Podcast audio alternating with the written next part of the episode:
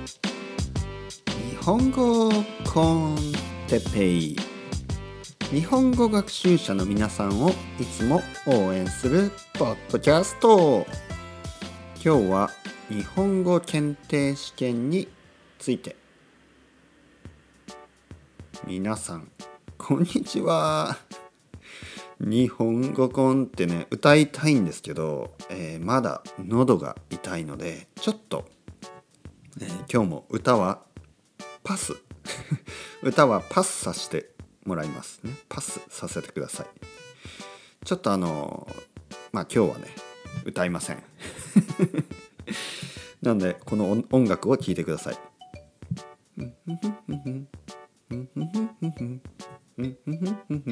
まあ、ハミングしときますね。はい、一緒にどうぞ。ね、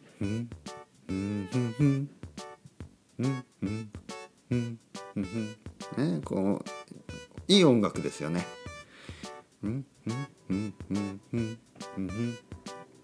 はい、皆さん始まりましたね。日本語コンテッペイの時間です。ね、よろしくお願いします。今日も20分間ぐらいですね20分間の間自然な日本語を聞いてもらいたいと思ってマイクの前に座っています、えー、実はまだ喉が、えー、少し痛いので、え、こういう感じですけど、ね、我慢してください。我慢してください。あのいつも元気にね話しすぎてたんでちょっとね、えー、喉喉ね喉ねストロートですね。喉をえ、喉に気をつけて声を小さめに話そうと思います。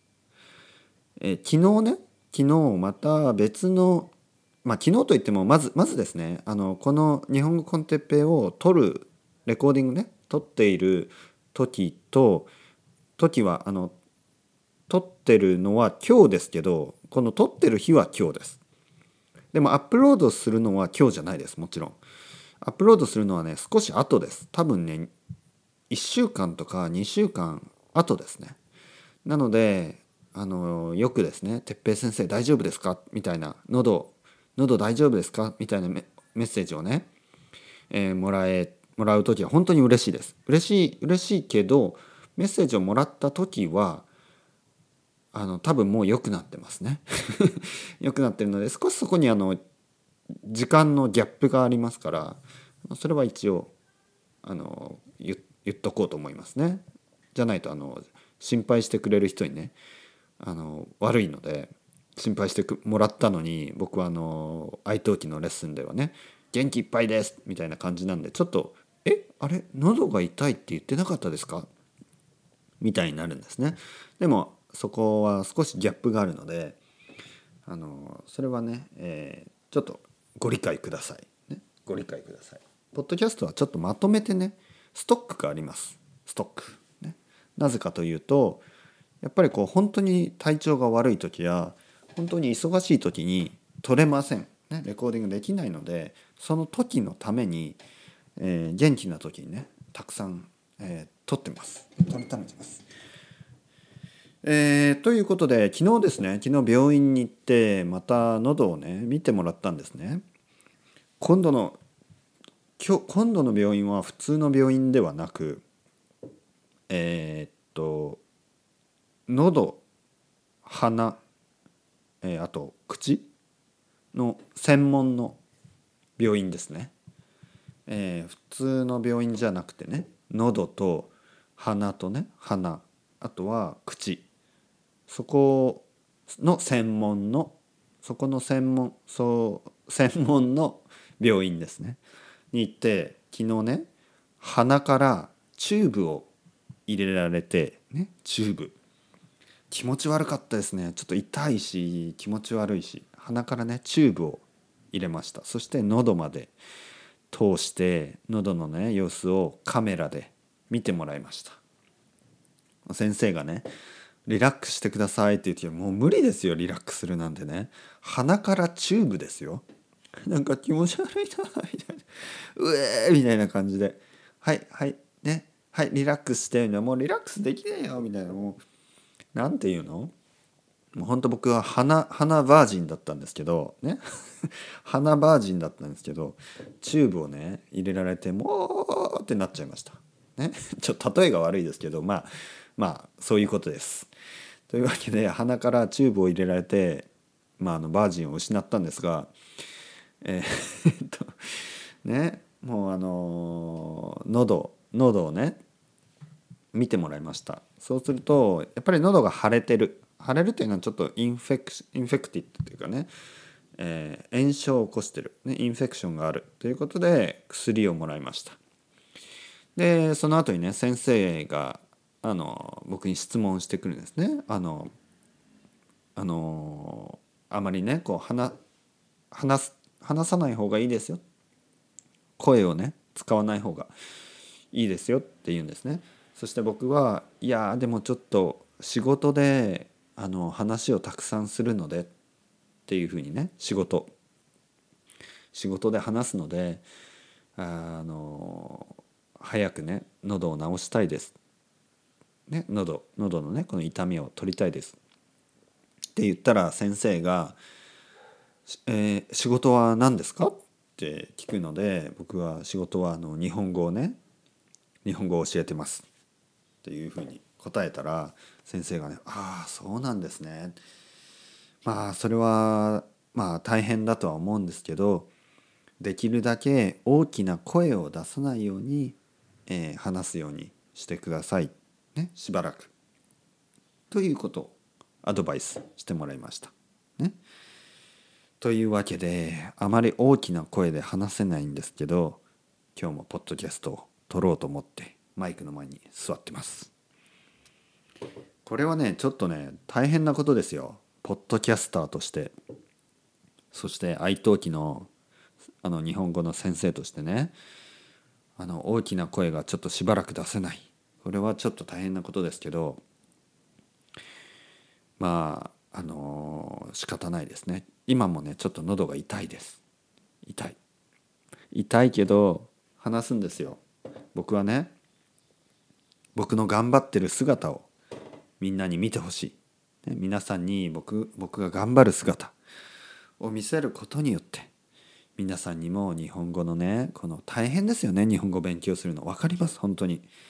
もうね分かりますよ。やっぱり違うんですよね言葉が。あの例えばね英語ネイティブの人たち、ね、アメリカ人とかねイギリス人とかオーストラリアもうあの英語と日本語は本当に違います。だから日本語が難しいっていうのはね分かります。本当に分かる。で僕が英語を勉強してた時も難しい英語って難しいなと思ったんですね。やっぱり日本語と全然違うから、まあ、全然とは言わないけど人間なんでね。人間だもの三つを。えー、えっと違うんですね。やっぱり結構違う。ねラテンルーツの言葉と日本語はあのルーツがね全然違います。日本語のルーツはもちろんあの日本ですよね。で日本はまああのまあこれはアユタヤ語とかいうのかな？ルーツとまあそこ細かいところ置いといてそしてあと中国語のルーツがありますよね。だから中国人の生徒さんにとっては日本語はね漢字が似てるのでまあ勉強しやすい。でもね文法は結構違います。だからあので今度はね韓国人の生徒。韓国人の生徒にとっては日本語の文法は結構似ている。でも、まあ、漢字やひらがなそしてカタカナがない、ね、あと発音も結構違いますね。韓国語と日本語は。まあ、というわけで誰にとっても、ね、ヨーロッパ人アフリカ人アジア人誰にとってもあのまああとアメリカ人ねオーストラリアも。誰にとっても日本語は難しいんですね。わかります。すごいわかる。だから時間がかかるし結構ね大変なんですね。みんなもう毎日毎日勉強している。でもなかなかなかなかうまくならない。上達しない、ね、そういうフラストレーションの中それでも頑張ってる。風邪をひいても日本語を勉強する。ね。喉が痛くても日本語を勉強する。そういう皆さんを応援する僕ですね。応援するポジションにいる僕。応援する立場にいる僕もやっぱり喉が痛いけどポッドキャストを撮る、ね、このアティチュードを見てほしいです。皆さんにね。あの喉が痛くても 繰り返してますね。喉が痛くてもあのポッドキャストを撮り続ける、ね、ここをこのアティチュードを見てほしい。そして皆さんにもね少し体調が悪くても勉強してる皆さんを応援したいし、ね、少しこう疲れてても仕事で疲れてて疲れた後に日本語コンテッペを聞いてね日本語を勉強しようとかそういう人を応援するためにこれを撮ってます。僕はポッドキャストでこのポッドキャストで日本語をね聞いてほしいということで自然な日本語を話してる、ね、話してるのでコンテンツコンテンツとしては内容がなくてもいいと自分で思ってるんですね。内容がなくても自然な日本語のイントネーションや、ね、日本語で僕がどういうふうにあの考えながら話すかこのプロセスですね。あのこれが大事だと思う。これを見せるこれを聞かせることが大事だと思うんです。言葉で日本語で僕がどういうふうに考えながら話しているか、ね、自然なできるだけ自然な日本語、ね、これを皆さんがたくさんインプットする。インプットすればあの自分でもね日本語で考えられるようになります、ね、このプロセスをシェアしたいんですね。えー、っととかね。えー、っとどうしようかなとかね。この考えながら今日本語を話してます。このプロセスを皆さんとシェアする。そうすれば皆さんも、えー、日本語で考えることができるようになる。これが僕のメソッドです、ね、特に中級から上級者。中級者から上級者は日本語を日本語で考えるようにならなければいけないです。でそのためには僕みたいなねネイティブスピーカーがどういうふうに考えてるか、ね、どういうふうに考えながら話しているかこのプロセスをね過程をシェアする。そのためにこのポッドキャストを撮ってます。ね。とにかくあのいい時も悪い時もねコンディションがその僕の体調もですね元気な時も元気じゃない時もそれも含めて、ね、全てをシェアする皆さんとシェアするそれが日本語コンテッペイプロジェクトのまああのまああのポリシーですね。全てを皆さんとシェアするそして、えー、皆さんの日本語の勉強の何かね、えー、まあサポートになればと思ってやってます。はい今日のトピックですねもうほとんど時間がないですけど 今日のトピックは、えー、日本語能力試験日本語能力試験 JLPT ねの、まあ、ことについて久しぶりに話したいと思います。えー、僕が話したいことはそのその試験の内容ではないです。ね、試験の内容ではない。試験の内容ではなく試験のレベルについてですね今日は話したいと思います。えー、レベルですねまあ1級2級3級4級いろいろありますね。で僕はね試験を受けたことはないです。もちろんない。うん、ないけど試験を受けたことがある外国人はたくさん知ってます。ね、僕の友達が1級を取った時とか僕の友達がねフランス人が1級を取った時僕の友達のスウェーデン人が1級を取った時僕の友達の韓国人が1級を取った時、ね、そして1級落ちた時。2級落ちた時。3級に落ちた時。ね。全て知ってます。だからその受かった時と落ちた時。ね。そういうあのことを知ってます。でねこれねまずまず皆さんに言いたいのがに JLPT のあのレベルが自分の日本語のレベルとは思わないでください。ね。えー、例えばあの能力検定試験ね4級に受かった人が4級のレベルとは思わないでください。4級に受かってもあの2級ぐらいのレベルがある人はいます。ね。逆を言えば1級に受かってもあのまだ全然会話が下手な人がいます会話ね話すのが苦手な人がいますなのでまず試験のレベルと本当のね日本語のレベルは違います。そしてまずここで言っておきたいことが本当の言葉のレベルはあの複雑なので、えー、この人が何級っていうのは本当はね、えー、分かりません。本当に分からない。なぜかというとやっぱりね話すというのはねまあもちろん得意なトピックと不得意なトピックがあるし漫画の話だったらたくさんできるできてもあのビジネスの話が全然できない人とか逆にビジネスの話ができてもスポーツの話が全然できない人とかあのそれは当たり前なので、ね、僕は僕が日本語でもねスポーツの話とかほとんどしないですよね。